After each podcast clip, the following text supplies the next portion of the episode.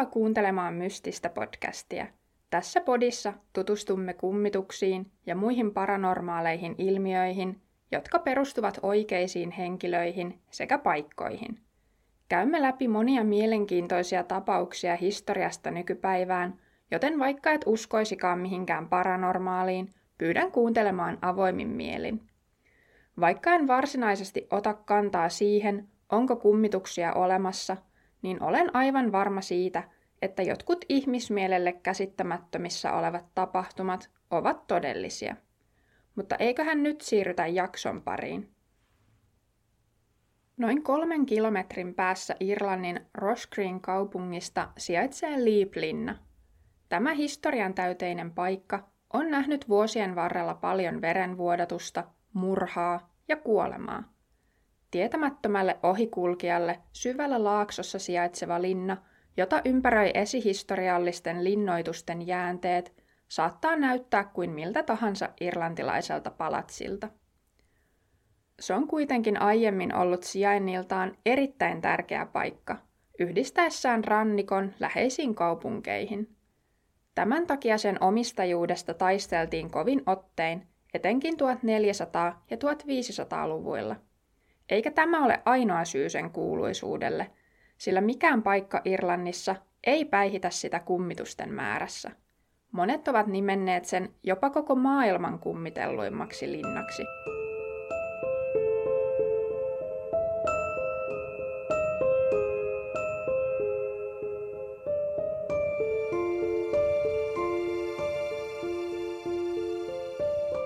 Alueen ensimmäinen yliherra oli normanniritari Theobald Fitzwalter, mutta alueella oli paljon muitakin klaaneja, kuten Fanniganit ja O'Bannionit. Suurin ja pelottomin klaani alueella oli kuitenkin pahamaineiset O'Carrollit. Heidät tunnettiin julmina sekä verenhimoisina, ja he raivasivat muut surutta tieltään asettuakseen alueelle. Tällöin Liiplinna, joka oli strategisesti ylivoimaisen tärkeällä paikalla, rakennettiin. Uusi linna pystytettiin todennäköisesti vanhan, rauta-ajalta peräisin olevan linnoituksen tilalle. Linnan nimi Leap, joka tarkoittaa suomeksi hyppyä tai loikkaa, on edelleen arvoitus, mutta sen alkuperästä on olemassa vanha paikallinen tarina. Paikan koko nimi on Leim Ui Bannain, eli suomeksi jotakuinkin O'Bannionin loikka. Legendan mukaan kun O'Carrollit ottivat maat haltuunsa, O'Bannionit olivat hallitseva klaani. He kuitenkin kieltäytyivät alistumasta uusien johtajiensa tahtoon, joten O'Carrollit tekivät tarjouksen. Paikalla oli kaksi suurta kiveä. Jos O'Bannionit kykenisivät löytämään joukostaan mestarin, joka onnistuisi loikkaamaan kiveltä toiselle, he saisivat pitää maansa. Jos taas ei, heidän pitää hyväksyä O'Carrollit valtaan. Tarjoukseen tartuttiin, ja O'Bannionin mestari astui esiin. Hän kuitenkin epäonnistui ja putosi alla olevien pikkukivien päälle. Sitten O'Carrollit teurastivat monia O'Bannioneiden miehiä ottaen maat haltuunsa ja rakensivat uuden linnansa tälle samalle paikalle, jossa verilöyly tapahtui. Tarina kertoo myös, että tämän kuolleen mestarin verta sekoitettiin laastin joukkoon jota käytettiin perustuskivien kiinnittämiseen. Ilmeisesti tämän mukaan linna on saanut mottonsa, joka muistetaan edelleen. Se kuuluu näin. Verestä kohotettu, veri olkoon sen osa. Tämä legenda on vain yksi versio, joka selittää linnan oudon nimen. Muut versiot tästä tarinasta sisältävät myös kiveltä toiselle hyppäämisen, mutta niissä nimeämisen syy johtuu ainoastaan O'Bannioneista – sillä hypyllä selvitettiin klaanin seuraava johtaja. Monet kuolivat epäonnistuttuaan loikassa oman kunnianhimonsa takia. Niin tai näin, se mitä todella tapahtui, on kadonnut historiaan vuosien varrella. Sen me kuitenkin tiedämme varmasti, että julmat O'Carrollit ottivat linnan haltuunsa 1400-luvulla ja he toivat mukanaan niin paljon vihaa ja kuolemaa, että sen jälkiä havaitaan edelleenkin. Ilmoille on heitelty ajatuksia jopa kirouksesta, sillä niin monet klaanin johtajat kohtasivat loppunsa ennenaikaisesti. Useampi kuoli outoon sairauteen, joka tunnettiin nimellä hiipivä rutto. Se oli kummallinen kuihduttava tauti, joka aiheutti hitaan kuoleman. Ensimmäinen linnassa hallinnut John O'Carroll kuoli vuonna 1489 tähän ruttoon. Vanhemmat paikalliset uskoivat, että mitään hyvää ei seuraisi klaanin tuhottua niin monia esihistoriallisia kohteita linnansa tieltä, häiriten ikiaikaisia henkiä ja näin nostattaen kirouksen. Liip oli aina ollut tärkeä, mutta 1500-luvulla se saavutti toden teolla verisen ja synkän maineensa. Englantilaiset halusivat laajentaa otettaan Irlannissa Dublinin ulkopuolelle. Tämän takia syntyi kaksi eri ryhmittymää, Desmondin ja Kildaren jaarlit, jotka pitivät itseään kelttiläisinä aristokraatteina, sekä Ormondin ja North Tipperarin lordit, jotka puolestaan olivat englantilaismielisiä. Näiden kahden välille jakaantuivat myös suuret irlantilaiset klaanipäälliköt, joka puolestaan jakoi perheitä kahtia ja sai veljet tappamaan toisiaan. Irlannin keskiosasta tuli verinen puskurivyöhyke. Kaiken tämän keskellä oli Liipin linna sekä O'Carrollit, jotka toimivat vallan välittäjinä näiden kahden puolen välillä. Vuonna 1541 linna siirtyi Taddick Coach O'Carrollin eli yksi silmä Taddikin käsiin. Yksi silmä ei ollut perheensä vanhin, eikä kaikkein ilmiselvin valinta klaanin johtoon. Hän oli sodassa serkkunsa kanssa alueellisten erimielisyyksien takia, ja hänellä oli myös kaksi vanhempaa veljeä, joiden olisi pitänyt ohittaa hänet perimysjärjestyksessä. Isoveli John oli kuitenkin heikkomielinen ja sen takia sopimaton hallitsijaksi, kun taas toista, Taddeusta, pidettiin kykenemättömänä säälimättömään johtajuuteen, koska hän oli pappi. Taddeusta kuitenkin tukivat vahvat Desmondin jaarlit, sillä uskostaan huolimatta hän oli erittäin taitava poliitikko. Papin puuhailut kuitenkin ajoivat hänet usein konfliktiin pikkuveljensä yksisilmän kanssa.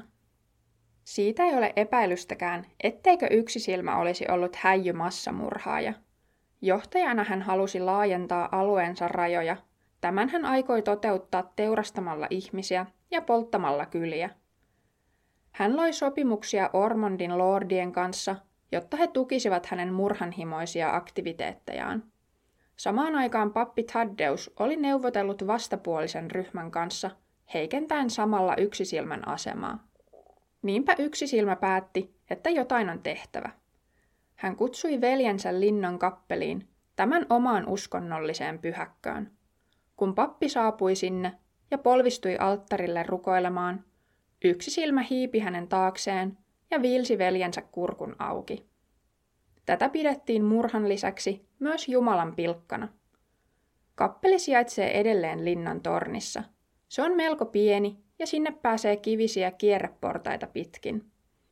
Papin henki kummittelee kuolinpaikallaan edelleen, ja sen kerrotaan olevan yksi linnan varhaisimpia aaveita.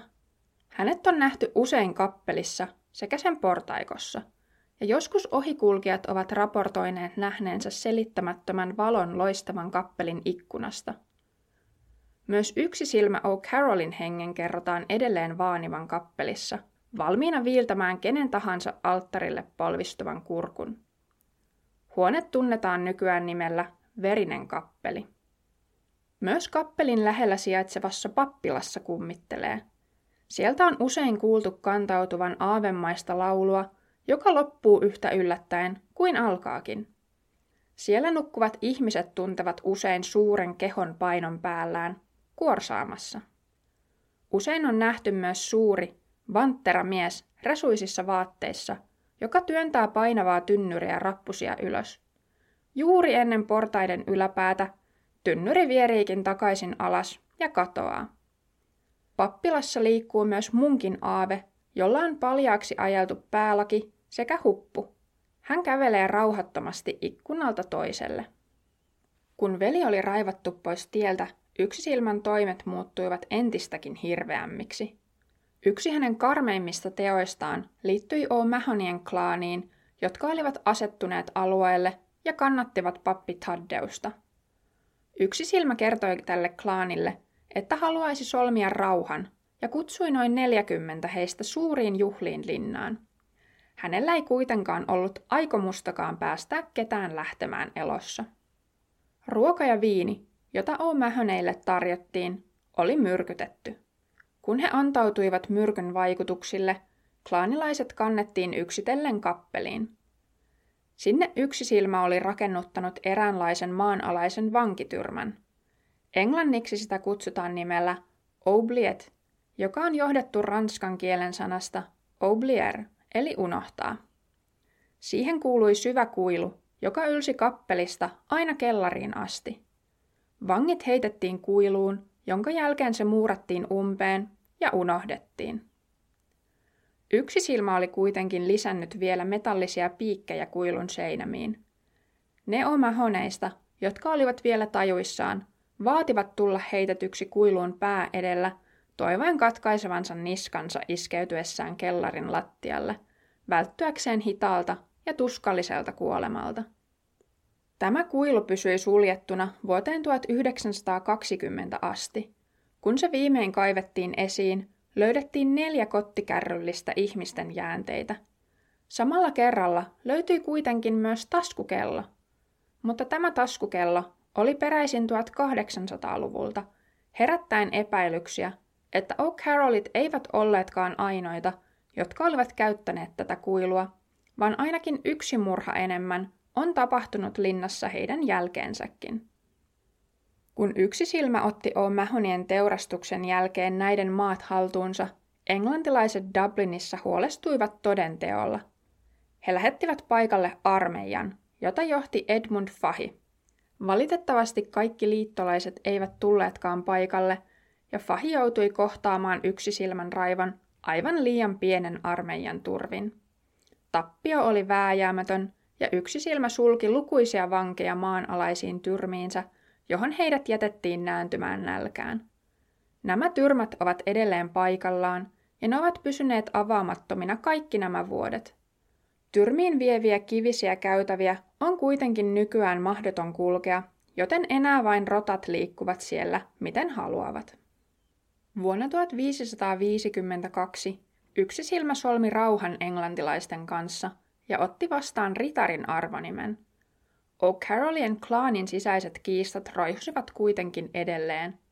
Ottaessaan vastaan englantilaisen arvonimen, yksi silmä sai toden teolla vihat niskaansa. Niinpä vain vuotta myöhemmin hänen serkkunsa, jonka kanssa hän oli ollut sodassa aiemmin, murhasi yksi silmän päättäen tämän verentäyteisen valtakauden. Noin sata vuotta myöhemmin, eli vuonna 1688, O'Carrollit jättivät Liipin linnan saadessaan maata Marylandista Yhdysvalloista. Linnan seuraava omistaja tulisi jälleen olemaan erittäin värikäs hahmo. Miehen lempinimi on Villi Kapteeni, mutta hänen oikea nimensä on Jonathan Darby. Hän oli uskollinen rojalisti ja vahvisti asemansa alueella menemällä naimisiin erään O'Carrollin suvun prinsessan kanssa – Tarinoiden mukaan kapteeni oli väkivaltainen niin vaimoaan kuin palvelijoitaan kohtaan. Hänestä tuli kuuluisa villien, hillittömien juhliensa takia, joita järjestettiin linnassa.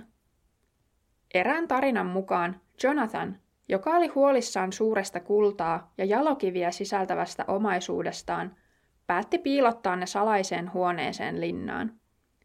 Tässä hän käytti apunaan kahta uskollista palvelijansa – jotka hän murhasi tehtävän oltua valmis. Ruumiit muurattiin linnan seinän sisään. Pian tämän jälkeen Jonathan kuitenkin pidätettiin ja vietiin Dubliniin syytettynä maanpetoksesta. Vapauduttuaan vuosia myöhemmin kapteeni oli hulluuden partaalla, eikä enää muistanut minne oli aarteensa kätkenyt. Sitä ei ole vieläkään löydetty, jos sitä koskaan oli olemassakaan. Tosin muurattuna erään seinän sisään on löydetty kaksi luurankoa. Linna siirtyi Darbilta toiselle ja he rakensivat uusia lisäsiipiä linnaan, jotta saatiin lisää huoneita sekä toinen kappeli. Paikka ei kuitenkaan onnistunut ravistamaan synkkää tunnelmaansa. Rakentajat valittivat kuulevansa tyrmiin aikanaan vangittujen miehien ahdistuneet huudot maan alta. Öisin lasten itku kaikui jostain linnan syvyyksistä – Yhdessä makuuhuoneessa vierailijat heräsivät joskus siihen, että kammottava, pitkä, naisen hahmo seisoo heidän sänkynsä vieressä, yllään punainen leninki ja oikea käsi, joka kannattelee tikaria, kohotettuna uhkaavasti ilmaan. Outo valo hehkuu hänen sisältään. Aaveen kohdanneet ovat raportoineet suunnattoman kylmyyden täyttävän huoneen, kun hän lähestyy. Tämän naisen, joka tunnetaan punaisena leidinä, kerrotaan joutuneen erään O'Carrollin sieppaamaksi ja raiskaamaksi.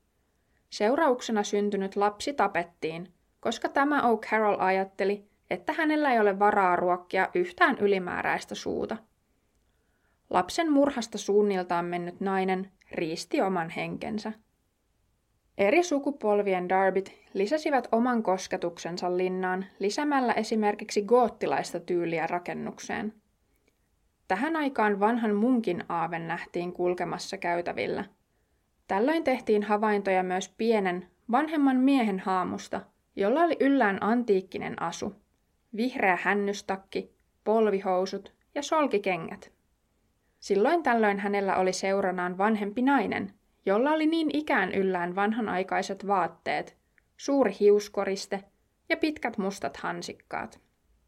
Nämä molemmat nähtiin silloin tällöin myös papin seurassa, jolla oli viekas ilme kasvoillaan.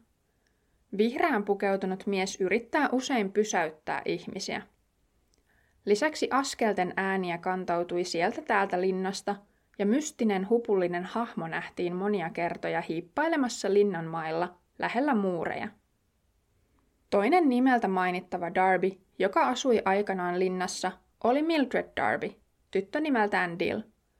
Hän nai 20-vuotiaana miehen nimeltä Charles Darby vuonna 1889 ja muutti Liipin linnaan tietämättömänä siitä, että oli juuri asettunut asumaan yhteen Irlannin kummitelluimmista paikoista.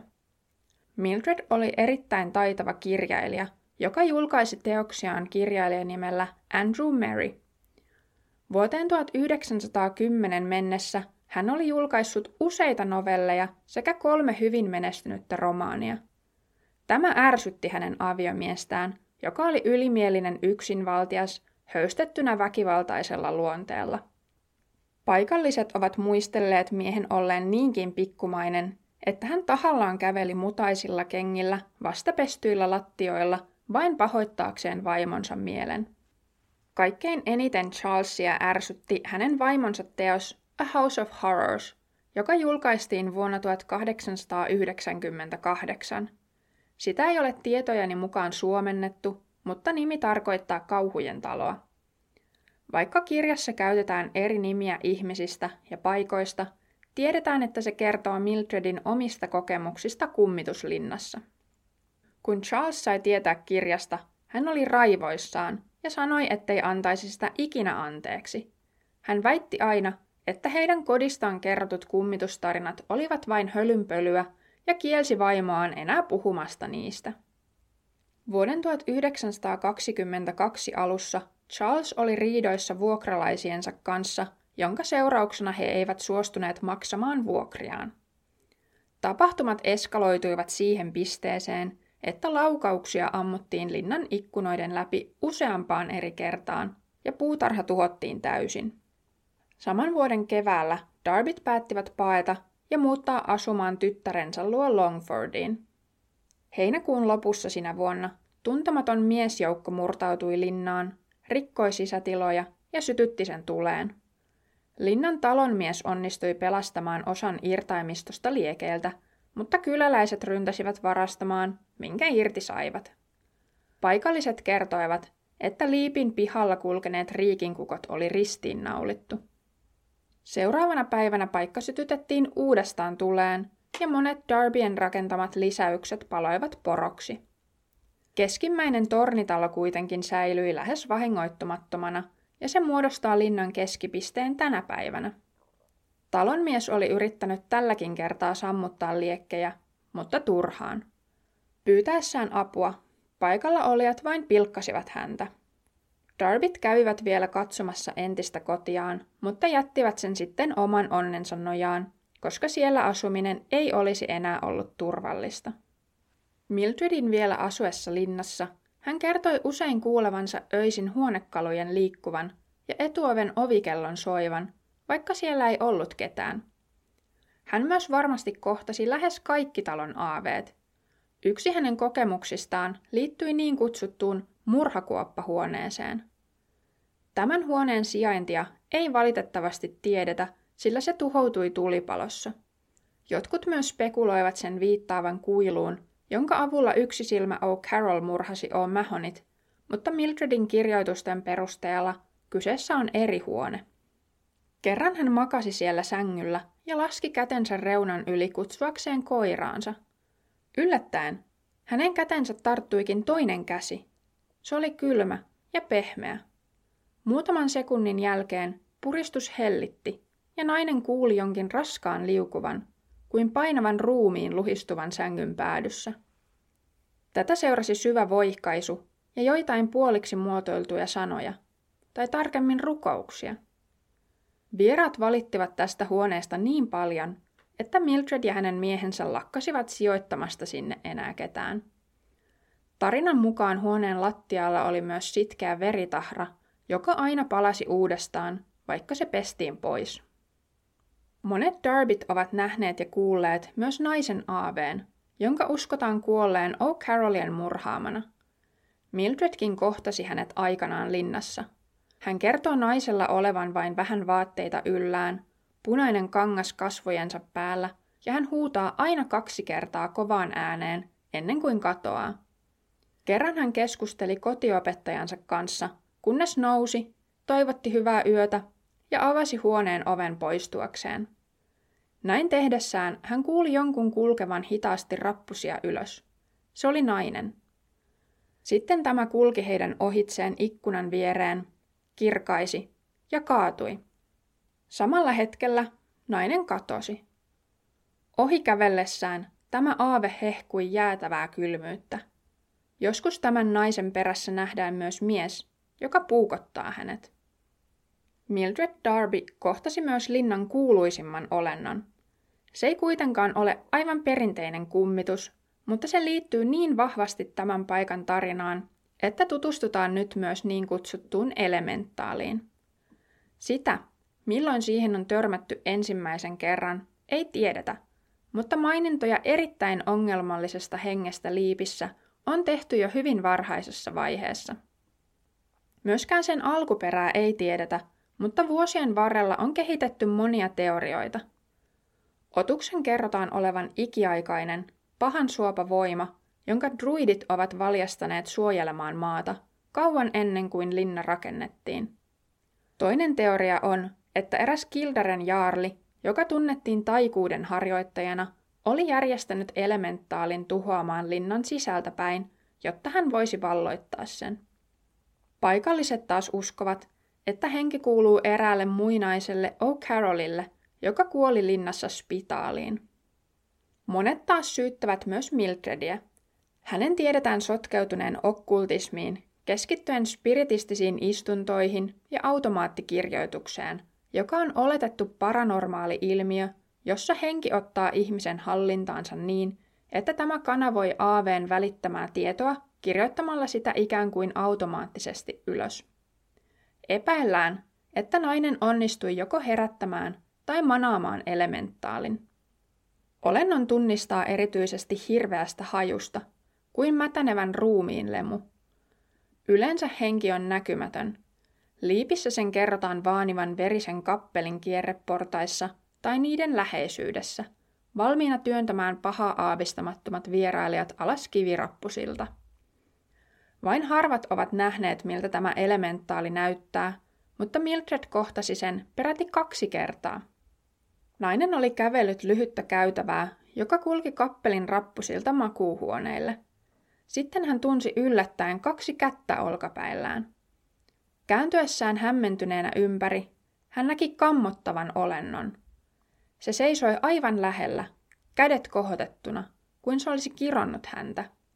Otus oli suurin piirtein ihmisen muotoinen, noin 120 senttiä pitkä, laiha ja sen kehoa peitti teräksen harmaa villa. Silmät olivat kuin kaksi mustaa aukkoa, löysät huulet, eikä nenää laisinkaan. Nuo kiiltävät, tummat silmät tuijottivat Mildredia, ja samalla hän haistoi hirveän hajun. Hän oli haistanut sen monia kertoja ennenkin, mutta nyt se oli paljon voimakkaampi. Nainen huomasi olennon alaruumiin olevan ainakin osittain läpinäkyvä, sillä hän näki ovenkarmit sen läpi. Sitten Mildred juoksi pakoon kauhun vallassa. Kerrottuaan näkemästään ystävilleen, jotka myös olivat kiinnostuneita okkultismista, he olivat sitä mieltä, että kyseessä oli elementaali. Mildred näki saman otuksen vielä toistamiseen yhdessä miehensä ja neljän palvelijan kanssa. Eräänä iltana, kun Mildredin aviomiehen Charlesin oli tarkoitus olla myöhään poissa, kaksi palvelijaa olivat kutsuneet kaksi ystäväänsä, sotilaita läheiseltä kasarmilta kylään. Mutta mies tulikin odotettua aiemmin kotiin, ja hän ei olisi pitänyt vieraista linnassaan, joten kyläilijät piti pitää piilossa linnan alemmissa kerroksissa. Kun tuli illallisaika, Mildred ja hänen miehensä menivät pukeutumaan. Heidän vaatehuoneensa olivat vierekkäin. Sitten yhtäkkiä heidän korviinsa kantautui miesten ja naisten kiljuntaa. Mildred juoksi käytävälle katsomaan. Aviomies oli jo ennättänyt hänen edelleen. Kun pariskunta pääsi parvelle, siinä se oli heidän edessään. Elementaali ja tuttu kammottava haju. Charles raivostui ja alkoi huutaa vaimolleen, sillä hän oli varma, että tämä yritti vain säikytellä häntä ja saada miehensä näyttämään typerykseltä. Mies lähti takaisin vaatehuoneelleen edelleen huutaen. Samaan aikaan elementaali alkoi pikkuhiljaa haihtua näkyvistä, kunnes katosi kokonaan. Mies ei koskaan noterannut huutoja, jotka olivat ajaneet hänet käytävään, eikä hän enää koskaan maininnut tapahtumasta sanallakaan. Mildred keskusteli asiasta palvelijoidensa kanssa, ja he kertoivat, että olivat päättäneet näyttää vierailleen hieman linnaa sillä aikaa, kun pariskunta oli pukeutumassa. Sitten he olivat yhtäkkiä haistaneet karmean hajun ja sillä hetkellä nähneet elementaalin ylempänä parvella. Se oli katsellut heitä ylhäältä, ja seurue oli säikähtänyt niin pahanpäiväisesti, että he pakenivat takaisin palvelijoiden tiloihin. Nämä kaksi palvelijaa lähtivät kotiin seuraavana päivänä, eivätkä palanneet enää koskaan linnaan. Toisen kuvauksen elementaalista tarjosi eräs Liipin linnassa vierailut. Hän kertoi sen olevan miehen kokoinen hahmo, jolla näytti olevan lampaan päänä ja musta takkuinen turkki sekä suuret, tassuja muistuttavat kädet. Tämäkin silminnäkijä haistoi olennon kammottavan ominaishajun. Vuonna 2002 Muon kameramies oli kuvaamassa ohjelmaa linnassa, kun erään kulman takaa alkoi kohota valkoista sumua. Sitten hän tunsi kovaa kipua kyljessään, samalla kun tämä sumu läpäisi hänet. Mies tunsi olonsa huonoksi koko loppuvierailunsa ajan. Sen lisäksi äänityslaitteet lakkasivat toimimasta. Toiset vierailijat ovat kertoneet tuntevansa uhan lähellään, kuin hyökkäysvalmiin härän energian pimeydessä. Lisäksi he ovat haistaneet hirveän hajun ja kuulleet eläimellisiä ääniä. Näissäkin tapauksissa uskotaan kyseessä olevan elementaali. Darbit eivät enää omista liippiä. Charles ja Mildred Darbin jälkeen linna oli tyhjillään 50 vuotta ja sen omistajat vaihtuivat usein, kunnes australialainen historioitsija Peter Barlett, jonka äiti oli O'Banionin sukua, osti sen vuonna 1972. Hän alkoi kunnostaa linnaa, mutta kuoli vuonna 1989 jättäen työnsä kesken. Seuraavaksi Liipin kolme vuotta omistanut Peter Gerrand oli sitä mieltä, että linna ja sen maat ovat pahoja. Hän itse myi paikan tappiolla ja kuoli traagisesti pian tämän jälkeen. Tänä päivänä muusikko Sean Ryan perheineen asuu linnassa – vaikka suurin osa liippiä on raunioina, Sean yrittää restauroida sitä parhaansa mukaan. Alkuun aaveet tuntuivat vastustavan remontointiyrityksiä. Miehen työkalut siirtyivät itsekseen, kun hän käänsi selkänsä. Seanin palkkaama puuseppä häipyi yllättäen, eikä enää palannut. Hänet itse revittiin alas tikkaalta kaksi kertaa niin, että ensin mies mursi polvensa ja seuraavalla kerralla nilkkansa. Tilanne rauhoittui vasta, kun Sean otti yhteyden henkiin median avulla kertoakseen, että yritti vain korjata linnaa. Nykyään hän on sanonut, että aaveista ei ole heille harmia. Vaikka paikan kerrotaan olevan kirottu, perhe viihtyy siellä varsin hyvin. Perheen tyttäret jopa joskus leikkivät kahden lapsen kummituksen kanssa. Nämä kummitukset tunnetaan nimillä Charlotte ja Emily. Emily kuoli ilmeisesti 11-vuotiaana pudottuaan linnan muurilta. Monet ihmiset ovat nähneet hänen putoavan kerta toisensa jälkeen ja katoavan juuri ennen kuin iskeytyy maahan. Charlottella taas on epämuodostunut jalka, jota hän raahaa perässään. Seanin vaimo Ann taas on usein kuullut juhlien ääntä, kuten lasien kilistelyä. Ei ole montaakaan paikkaa, joka on puhuttanut yhtä paljon kuin Liiplinna, ainakaan Irlannissa. Monet tekijät vaikuttavat sen synkkään maineeseen. Useat näistä ovat seurausta vuosikymmenien verenvuodatuksesta ja tragedioista. Kaikkien taisteluiden, kuolemien ja tulen jälkeen tämän kauniin linnoituksen henkeä tai aaveita, jotka edelleen kutsuvat sitä kodiksi, ei voi tukahduttaa. Vaikka linna onkin nykyään yksityisomistuksessa, sinne pääsee vierailemaan sopimalla yksityisen kierroksen suoraan Seanin kanssa. Monet vierailijat kuulevat outoja ääniä, joiden aiheuttajaa ei pystytä selvittämään. Sean kuitenkin vakuuttaa, että hän ei ole kohdannut ainuttakaan pahaa henkeä, vaikka on asunut linnassa jo yli 30 vuotta. Mutta silti mies leikkisesti kehottaa poistumaan ennen pimeän tuloa. Ainakin itseäni kiinnostaisi käydä tutustumassa tähän linnaan, jos joskus Irlantiin matkustan. Käy ottamassa Mystistä podcast-seurantaan Instagramissa sekä Facebookissa ja palataan taas ensi perjantaina uuden mielenkiintoisen jakson parissa.